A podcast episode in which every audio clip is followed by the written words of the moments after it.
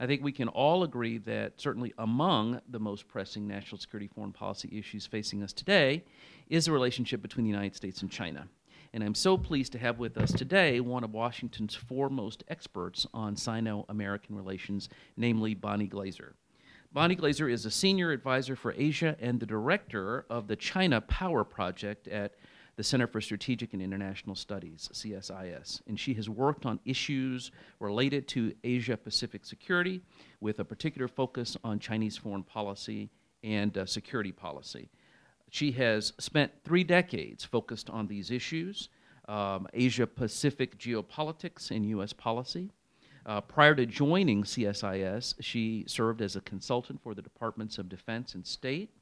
She has published widely in key journals like the Far Eastern Economic Review and the Korean Journal of Defense Analysis. You'll often see her quoted in the New York Times, the failing New York Times, as the president might say, and the International Herald Tribune. there it is, Exhibit A. She's currently a board member of the U.S. Committee of the Council for Security Cooperation of the Asia Pacific and a member of the Council on Foreign Relations.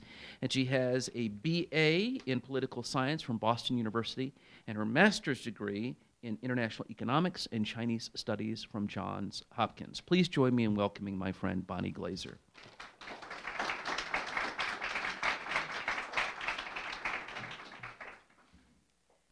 Thank you. Uh, good morning, everyone. Uh, it's really it's it's a pleasure uh, to be with you this morning and talk to you a little bit uh, about China and about U.S.-China relations.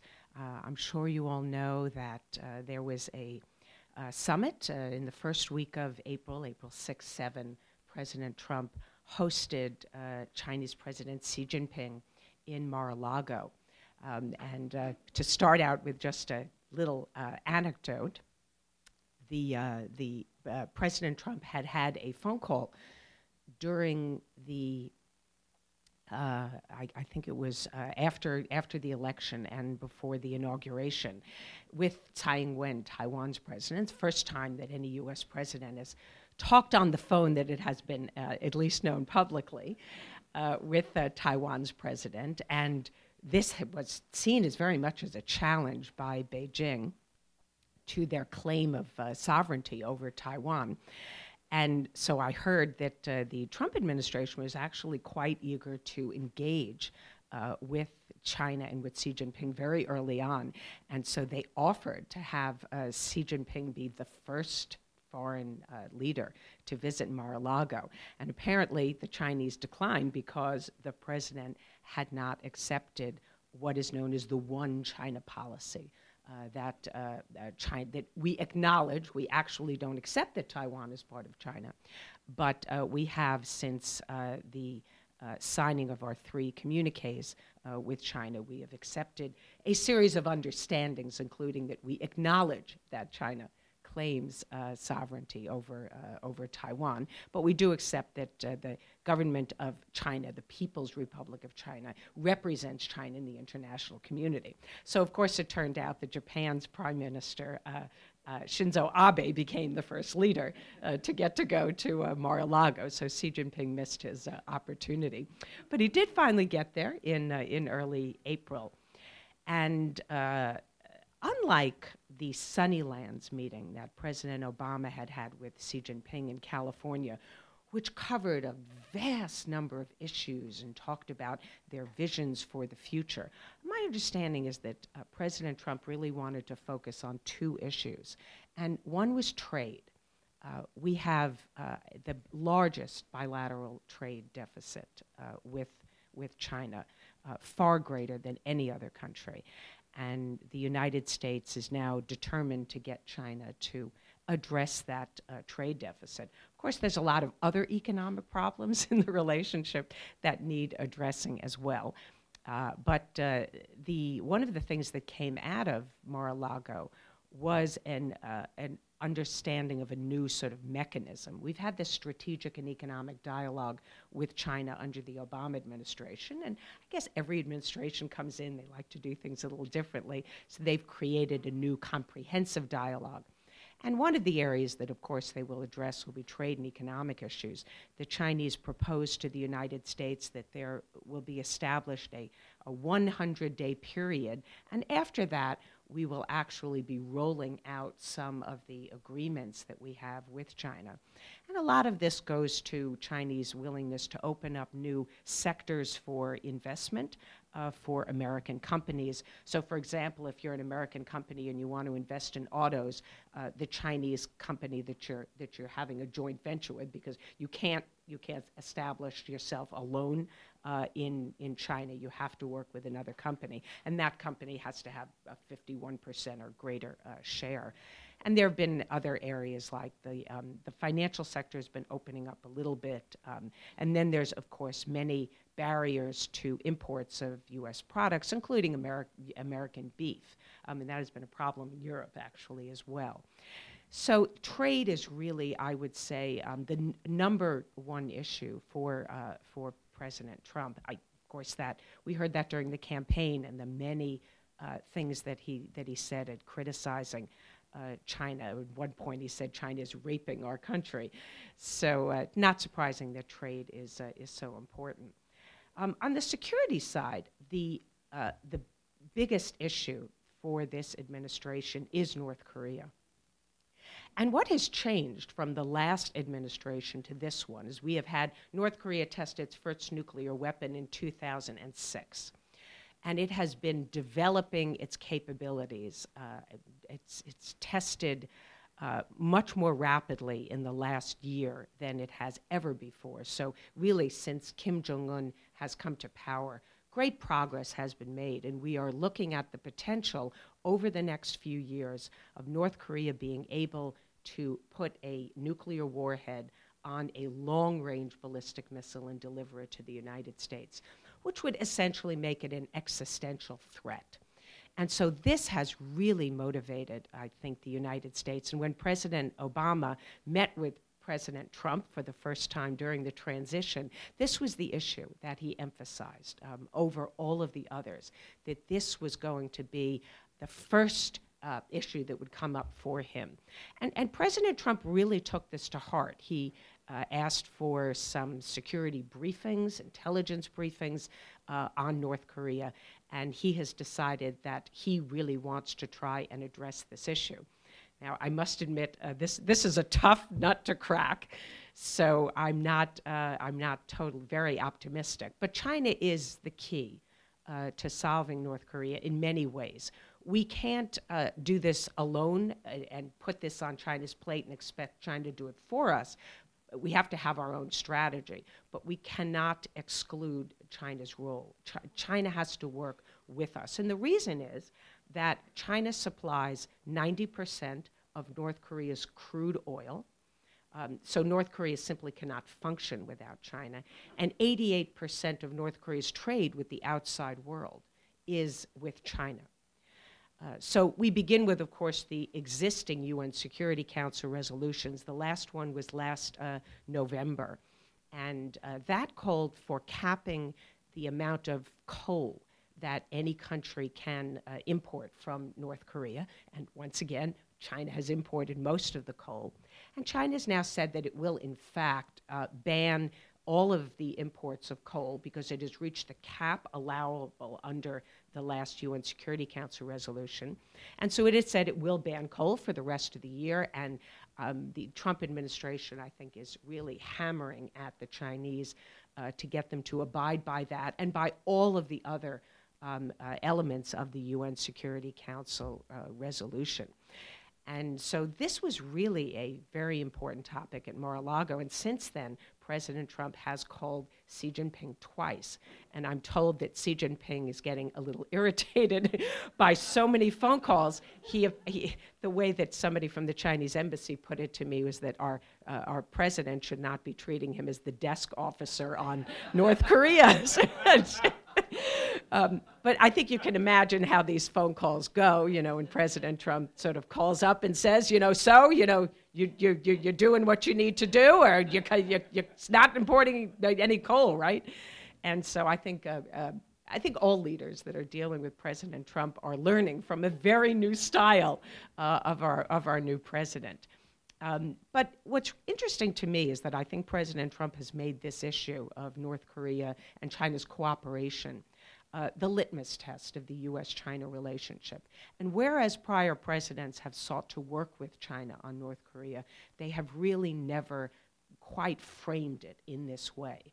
Uh, so the failure of China to cooperate could lead to um, great friction uh, in the US China relationship. And so I think that that is what is really new. Um, and Xi Jinping and, and, and China uh, very highly value the US uh, relationship. This is indeed for China the most important bilateral relationship, and it's not just because we are um, integrated in, uh, in our economic uh, ties.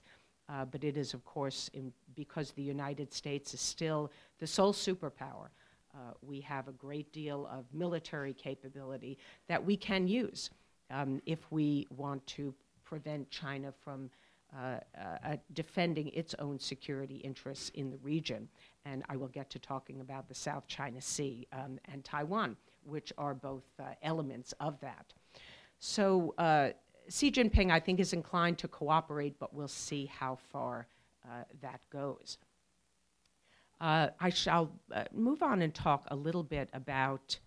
Um, I'll, I'll, go to the South China Sea next, where China built in uh, 2015 and 2016 seven artificial islands uh, in the southern part of the South China Sea. It came uh, as a great surprise to the United States, and um, I talked to people in the policy community and in the intelligence community, and I think they both point fingers at each other and say it was your fault. Uh, but uh, the U.S. was caught somewhat off balance, did not really know what the Chinese were doing. Uh, those today, those uh, I call them military outposts, they do in fact have hardened shelters for aircraft. They have surface to air missiles. Uh, they have close in weapon systems. The Chinese have claimed that they would be used for civilian purposes, and I'm, I'm sure there's a lighthouse or two that's intended for navigation, but these are really intended to be uh, places where the Chinese can use to have better maritime domain awareness so they know what's going on in the South China Sea and so that they can coerce uh, their neighbors. Uh, in fact, every year the Chinese uh, declare a fishing ban uh, in uh, large parts of the South China Sea, although not yet in the Spratlys. I expect it will extend there but it's in the northern part of the South China Sea and the Paracels, and this year extends up to the East China Sea, in uh, parts of the East China Sea, uh, where uh, uh Japan uh, has uh, territorial disputes with China.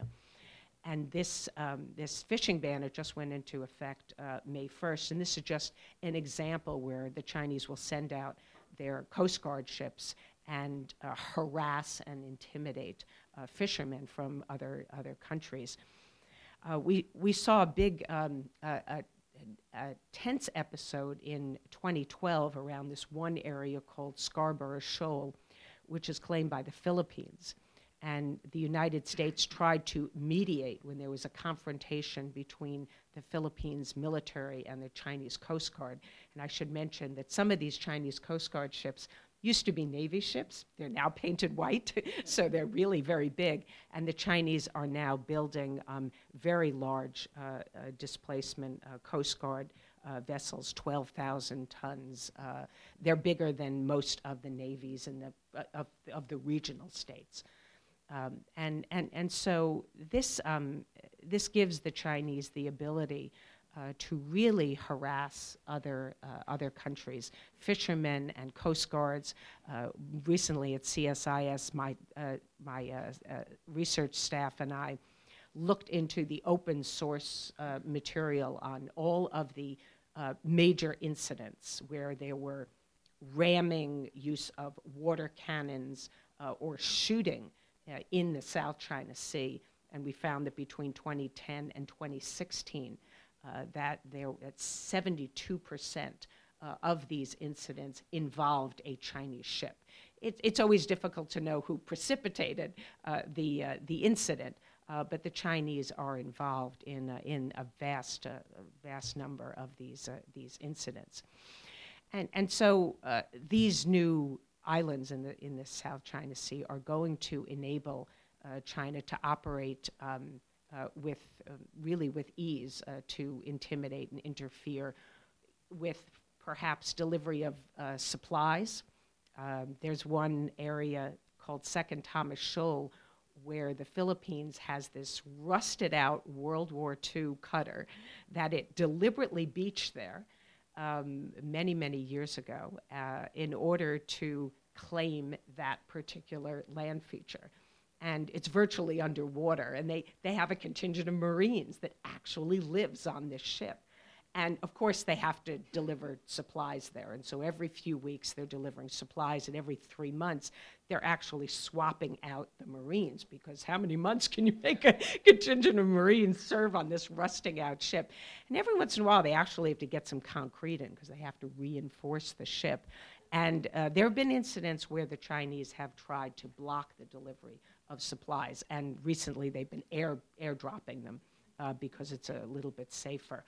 So uh, there's a lot of friction in the South China Sea where uh, we could have potential confrontations. The U.S. could get involved because we are allies with the Philippines. Uh, because we do have obligations under our treaty if there is force used against uh, the Philippines, even if it's not a naval ship. Um, so the, the, uh, the Philippines could uh, invoke the treaty. Uh, another concern, of course, is the potential for a confrontation between U.S. and Chinese naval vessels um, or aircraft, which occasionally um, operate in very close proximity. And under the Obama administration, we did negotiate uh, a set of agreements between our two countries to uh, try and, and protect our uh, safety between our Navy ships and, and aircraft. But of course, uh, political will is necessary in order to adhere to these. Xi Jinping has actually instructed his operators, both pilots and uh, uh, captains of Navy ships, uh, to abide by the procedures that have been agreed upon. Uh, but the United States, one of the things that we have been doing, um, which uh, was in abeyance for a few years but then resumed in, in 2015, was that we conduct freedom of navigation operations in the South China Sea. This is actually a global program that the Navy created, and it started in 1979. So it's certainly not against China, and it's just to preserve freedom of the seas. And uh, so the United States, although under the Trump administration, has not yet um, started those freedom of nav- navigation operations. My understanding is that we'll, we will be doing so very soon. I think they were probably delayed a bit because of the Xi Jinping Trump uh, summit. And um, one of my pet peeves is that we should be doing these operations normally, regardless of whether we are having summits or anything that we're doing with China, because this is just something that is in uh, American interests. So, um, say a few words uh, about uh, Taiwan, which um, uh, I mentioned, of course, earlier, and uh, Taiwan, I know Taiwan's uh, president well, uh, and the, the uh, she comes from the party, the uh, Democratic um, Progressive Party, which is, is known in, in Taiwan to really favor independence. And, and Taiwan, as many of us would say, is de facto independent, but it really is not um, legally independent. And we had a president in Taiwan uh, about uh, nine years ago who did try to push the envelope of independence. And it created a lot of tension between Taiwan and China and also between the US and Taiwan. Um, but uh, since then, I think um, uh, there ha- there's been far less tension uh, across the strait and a a continuously strengthening U.S. Taiwan relationship. And we see this a lot in the military and security realm. Uh, recently, there have been, uh, it has been uh, made known publicly uh, the number of military exchanges that we have with Taiwan annually. Um, it's in the thousands. Um, and uh, we, we uh, our Pacific Command works with Taiwan very closely. But we have strict limits on things that we do with Taiwan, which are really not in law, they are just a result of our practice. And I think those kinds of things um, have. Uh, have made it difficult for the US and Taiwan to work more closely. So I think under this administration, we may see, for example, higher level officials be uh, allowed to visit Taiwan. Uh, we may see restrictions on Taiwan officials. For example, Taiwan's foreign minister is not allowed to come to Washington. He can come to any place else in the United States, but not allowed to come to Washington. Uh, so these things are, are, are, are, are silly, really. Um, they don't serve uh, American interest. Uh, and, and so I think um, probably we will, we will see uh, the opening of uh, FTA talks between the U.S. and Taiwan. This is something that Taiwan has wanted very much, and they are quite protectionist. And so I think that the Trump administration will demand uh, that uh, Taiwan address some of the issues in, uh, in the realm of protecting intellectual property as well as, um, so, as their high tariffs in some areas. And they also ban the import of American beef uh, and pork. Um, and these issues will have to get addressed. Uh, but Taiwan, um, as many as of you may know, very much uh, marginalized in the international community. And China is making life very difficult for Taiwan because their president is from this pro independence uh, party, the DPP. And uh, I think the United States does need to step up and do more to try and help Taiwan where it can. Um, and there are examples of a few things that we have done. In fact, recently, I think about a month ago, we had a meeting of all of the foreign ministers who are part of the counter um, ISIS coalition. And uh, Taiwan's representative here in Washington uh, was invited to participate. And so that was an example of something that the United States can do for Taiwan. And one of the reasons we could do that is because China is not part of the, of the counter ISIS coalition. So where China is not present, uh, the U.S. can do more to help Taiwan. Um, if the United States um, were to, uh, for example, as President Trump initially said, not honor the one China policy, and try to establish, or even just, pr- even if not establish, diplomatic relations with Taiwan, but to significantly uh, um, promote that relationship in ways that were uh, uh, spilled into the official realm, uh, challenging Chinese sovereignty, then I think that that could create uh, uh, a, a, very, um, even perhaps um, irrepu- um, irreparable uh, rift in the US China relationship. This is the one issue that Beijing is most sensitive about. Um, and, and so I think that the US um, can try to improve its relationship with Taiwan, but in a way that does not cause a crisis uh, in the US uh, China relationship. And so I hope that we will do more uh, with Taiwan uh, going forward.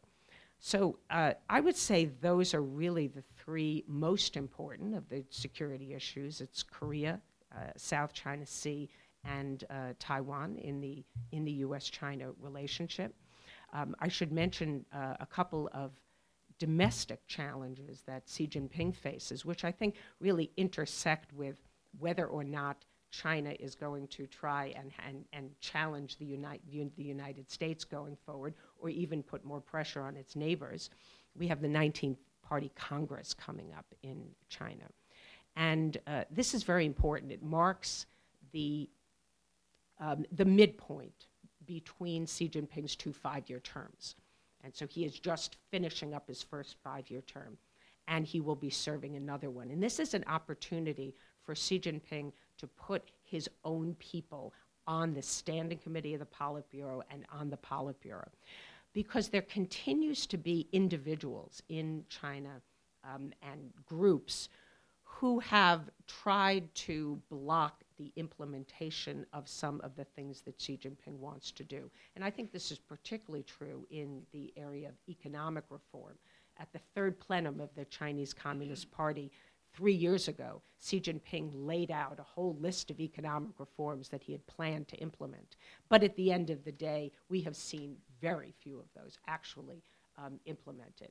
And so Xi Jinping really does need to put his own people uh, on the Politburo and, and remove those who still have some allegiance to prior Chinese leaders like Hu Jintao and Jiang Zemin, for example. So this is a very important moment uh, for Xi Jinping. And at this particular time in the run-up to the plenum, which will be held in the October-November timeframe, Xi Jinping does not want any real problems in uh, foreign policy. So I think in that sense, he doesn't welcome U.S. pressure on him at this moment on North Korea. And the Chinese, I think, want everything to go well up until the Party Congress. But I think after the Party Congress, when I, I will close with this, that we are likely to see renewed tension between the US and, and China on these issues as well as others. Uh, the Chinese are feeling their oats in the international community. Um, in fact, when Xi Jinping was at the Davos meeting this year, and he championed globalization and almost put China forward as the new world leader. Uh, I don't think that the Chinese are in any position uh, to take over the space of global leadership. And in fact, I think that their contribution to global governance uh, thus far is limited. Um, I always viewed China as pretty much of a selfish power. Uh, the Chinese care first and foremost about themselves. Um, of course, we're now in an America first mode, so um, maybe we're learning from Xi Jinping. Uh, but this is, um, th- this is uh, I think that the Chinese uh, view themselves uh, as having withstood uh, a, some aspects of the international system that are unfavorable to China, that they see particularly as unfavorable to China. And as they, uh, their power uh, expands, uh, whether it's economically uh, uh, or militarily, and also in terms of political influence on its neighbors and other countries around the world, that I think that there will be more changes that China will want to make in, uh, in the post World War II international system. And as a result, this relationship, I think, between the US and China will become increasingly competitive. Um, and the challenge, of course, is to find ways that we can cooperate with China where we can continue to shape its interests um, and its behavior going forward. So I see the US China relationship as a work in progress, but I see many challenges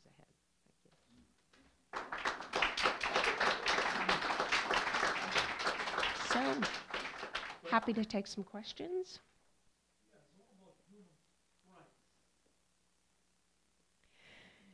You know, Secretary Tillerson talked to the State Department this past week, and I read the text of his speech. And he told the, um, the, the, State Department staff uh, that we essentially have to think about our values and our interests separately. And I must admit, I find that a little bit disturbing because I think that our interests are inextricably linked with our values. And so the message that he gave was uh, we have to understand that every relationship we have with a country is different, they're each unique, and where possible, we, it, we will work to advance human rights. So when it comes to China, almost every president has talked to the Chinese about uh, the differences that we have in human rights, but very few have been willing to make it the number one, two, or three issue. Some presidents, I think, have done a particularly good job. Um, in, for example, I think uh, George W. Bush often met with uh, Chinese dissidents at the White House. It was made very, very public, and it was often on the eve of hosting China's president or his own visit uh, to, to China. And I thought that uh, things like that sent uh, very important messages. I don't know what President Trump will be willing to do. He hasn't yet met with the Dalai Lama, for example, which is something that all presidents do. I have the impression that there has been this quiet understanding between the United States and China that if the, if the China does more in one area, that we'll do something in another. Some of these have been explicit, where President Trump has said, if Xi Jinping does more in North Korea, we'll give him a good trade deal. But I'm guessing it goes farther than that, that, um, that we uh, either have said explicitly or, or implicitly that uh, the U.S. will do less to call out human rights or challenge China, or maybe even on the issue of Taiwan, where in fact President Trump said, uh, I would not necessarily have another phone call with Tsai Ing-wen unless Xi Jinping thinks it's okay, um, which is, you know, remarkable. Uh, so I think human rights must be part of who we are as a people, and it should be manifest in, in, in our foreign policy. There are times, of course, where we're, we're, we're hypocritical. It's probably the best term that you can use. Um, and, and sometimes we have to be. Uh, but um, it, it should always be, in, in my view, a, a, part of our approach to every country. And the situation in China is, um, is deteriorating. There's been uh, more, a sort of tighter crackdown on the ability of, uh, of rights groups to operate. There's a new NGO law uh, that we're not even sure, it just went into effect January 1st. We're not even sure how it will be uh, enforced. And so it's a very negative trend overall in terms of political freedoms in, in, in China. And so I hope that, uh, that the Trump administration will do more on human rights, but we have yet to see. Uh, China is, is very much run by the Communist Party, and so the party is over the government. Um, almost every, every senior person, maybe every person in government in China, is a member of the party. Uh, this is, if, if you're in the military, the, the army also has to be loyal to the party. So the government itself is structured around a uh, state council, and then under that state council, you have all the ministries, many of which are very similar to ours. So you would have a the Ministry of Foreign Affairs is like our State Department, and then you have a finance ministry, uh, commerce. Uh, so it's not too dissimilar in the in the government portion that is under the state council. But the real decision makers are the Standing Committee of the Politburo, the pol- and, and there's now seven members. That changes; it can go up and down. Under Hu Jintao, it was nine. Then under that is the Politburo, which has 25 members. Um, and then under that is the Central Committee, um, which has, I'm guessing it's 300 some odd members. I don't remember the exact number. It may be a little bit larger than that, in fact. And all of these people um, are, I will use the word elected in quotes because they're not elected by the people, but they're elected by a, select number of people in the party. And so the Central Committee would elect the Politburo, and then uh, they elect the, uh, the Standing Committee. And so the degree of political participation in the system is very, very limited. Um, at the lowest level, um, below the county, uh, there are local elections. And years ago, when we're talking decades, when they held that, those first elections, I think many in the United States and people, those of us who are China watchers, somewhat naively thought that would be the future, that we would see the you know, elections at higher levels. Um, but that has not happened. Um, and there have been uh, certainly people at very senior levels in China who've been more open to political participation, but I would say this particular leader Xi Jinping does not uh, does not appear to be. But if you're interested in reading more, I'd be happy to give you a suggestion of a of a book. But yeah, it's it. I, I would say that's about the quick summary that I could give you. Um, yes, here. The question was about uh, the role of the Philippines in in the re- in the relationship, and uh, of course, uh, as you said, President Trump did just have a phone call with the Philippines President Duterte. And what's worth noting here is that the Philippines' uh, foreign policy, and particularly its approach to China, changed fundamentally when President Duterte came to power. So his predecessor was very tough on China and filed a case against China. Um, regarding the South China Sea claims and won um, about 99 percent uh, of what they, uh, they had, they had um, filed in the case. Um, so it was a resounding victory for the Philippines. And then a new president came in, Duterte, who essentially put this victory on the shelf and said, well, at some point I'm going to get back to it. But right now, I'm going to have better relations with China. And one of the reasons is that uh, China has, um, as many of you know, uh, it, it's become a, a, fairly wealthy country in many ways. And that's not to say that it isn't still a developing country, because there are a very large number of people who still live below the poverty line. But when it comes to their um, investment in other countries, there's this big project called the Belt and Road. Xi Jinping, this coming week, is holding a huge summit for over 60, maybe 70 representatives, countries around the world. Um, and this Belt and Road is to build infrastructure all around uh, China's periphery. And now it extends to Europe and to Africa. There's a maritime road as well as the traditional overland Silk Road. And he's trying to build, a, I would call it a project in um, making everybody around China more dependent on China. So it's sort of a more China centric order, if you will. Uh, and so President Duterte uh, had been uh, was is really unwilling, I think, to challenge China because he wants more of this largesse. It's the economic benefits of being a neighbor of China. And under his predecessor Aquino, uh, the Philippines had sort of been in the doghouse. It wasn't getting much help from uh, from, from China. And that has changed. There's a, a lot of projects now that China is involved in. So um, the question, of course, is whether the U.S. relationship with the Philippines uh, is going to improve. Uh, Duterte uh, did not like our prior in- ambassador. Um, he spoke, of course, um, very disparagingly of uh, President Obama as well.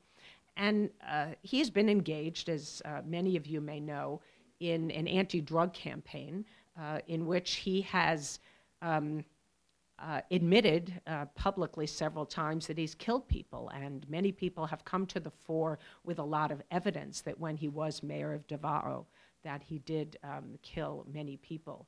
Uh, so the U.S. appreciates the fact that he wants to wipe out the drugs, and the question is can we find ways to help him through other means, drug rehabilitation centers, things of that nature, um, where we can help him to wipe out the drug problem in ways that are consistent with our values and Philippine law. Uh, so, whether or not this, this is going to work, I don't know. Two very strong leaders, Duterte, President Trump. This is either, they're either going to, we, we will have either what we call a new bromance, um, or we will have um, oil and water, and there will be a great deal of friction. And I could see the potential for that confrontation as well. Um, the U.S. Philippines alliance, in my view, is so important. Um, in part because of our long history and, and commitment to the Philippines, uh, its geographical uh, location. We, uh, as you, uh, I'm sure you know, although we were expelled from the from our use of bases there in the early 90s, we've signed a new agreement uh, that we call the Enhanced Defense Cooperation Agreement, EDCA, uh, by which we will be gaining some new access uh, to Philippine bases. And given what China is doing in the South China Sea, we need access in uh, areas where there's closer proximity to the, uh, the South China Sea because our bases in Japan and, of course, in Guam are pretty far away. Uh, so I think that's a big question mark as to where that relationship is going to go. I, I, think I just summarized that China has developed um, a very large number of uh, conventional uh, ballistic missiles. Um, some of them are actually dual use. Um, they're short range, medium range, uh, and uh, deployed. There's, I, I, I would venture to say that they probably have more ballistic missiles probably than any other country in the world today. And so the question is why the U.S. hasn't done more about it. Well, I think that what you posit as the uh, as the the former a U.S. military response to it would have been easier than the diplomatic effort. Uh, we could have tried uh, traditional arms control with China, uh, but the Chinese have long seen themselves, whether we look at in the conventional realm or the nuclear realm, as uh, inferior to the United States that have not wanted to lock themselves into any arms control agreement. And they've always viewed arms control as something that the US and the Soviet Union did that they were never really part of. Um, and it's something that is seen as, as inherently uh, damaging to China. So I don't think that would have worked. Um, and then if we galvanize other uh, other states to do things, I think we've galvanized other states to criticize China in a lot of areas, and the Chinese have gone ahead anyway. Um, the fact, for example, that the Chinese have kept their number of nuclear weapons relatively small has nothing to do with pressure from the outside. That's their assessment of what they need. And if they believe that, for example, our missile defenses are threatening their deterrent, we will see them ramp up those numbers. So it's very difficult, I think, to influence China's decision on what they deploy. The Short range ballistic missiles, as I understand it, the largest number of them are opposite Taiwan because the, the People's Liberation Army's biggest concern um, is to prevent Taiwan uh, from going independent. And they want to have capabilities to uh, ensure that they can prevent Taiwan from doing something that they'd be intimidated by military means. And they're focused on trying to make it very costly for the United States to intervene, which is why we see development not only of these destabilizing um, ballistic missiles, but also the development of area access and anti, uh, anti-access area denial capabilities and you may have read about the, the carrier killer, you know, the DF21D. Um, I'm not convinced it works. We haven't yet seen it actually tested on a moving target, but it is intended to be able to take out an American aircraft carrier. So there's a broad range of very destabilizing Chinese weapons.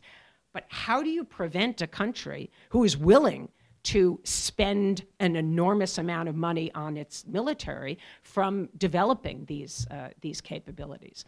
China's just launched about a, a, week ago its second aircraft carrier. The first one was uh, a uh, it got from the former from Ukraine, uh, and uh, so this is their first indigenous built uh, carrier. And oh, you know, many people I think in the U.S. say go build more of them because.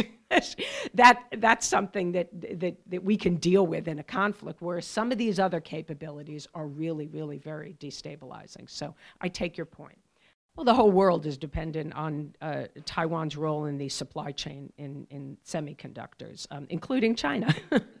uh, and uh, a lot of Taiwanese money has gone into, into China uh, because uh, they've been very successful in using cheap labor there. Um, I think that really, you know, the bigger challenge when I think about, um, you know, Taiwan and the United States, first from that Taiwan really needs to expand just beyond the semiconductor industry. It's, that's, that's the strongest part of its economy, but they need to, they need to diversify. They need to have other um, areas and, and, industries in which, uh, in which they contribute. But I don't think that it is a, in any way that, it, that there will be a threat to that supply chain because China is itself so dependent on it. If Taiwan um, were to over time pull out their investments um, and go elsewhere. And in fact, President Tsai is trying to encourage this. She has something called the new southbound policy, which is encouraging the companies in Taiwan to invest in Southeast Asia as well as South Asia. Uh, but this, this is really a challenge, uh, in part because China's already deeply invested in those countries, um, and also because so many in Taiwan have already invested so much in China. Uh, so I, I, I think ultimately the biggest challenge going forward is for Taiwan to reduce its dependence. You know, I remember when Secretary uh, uh, Clinton, then Secretary of State, uh, was um, uh, she gave an interview, and uh, this was even before she was running for president. And she said publicly, Taiwan exports 40% of, of its exports go to go to China it's just too much, particularly with a country that claims sovereignty over you. It's just you has put itself in a very vulnerable position. So I hope that the U.S. can be helpful to Taiwan in that regard. A free trade agreement at least would signal other countries that they can do the same. Um, and I think Japan is also interested in an FTA with Taiwan. So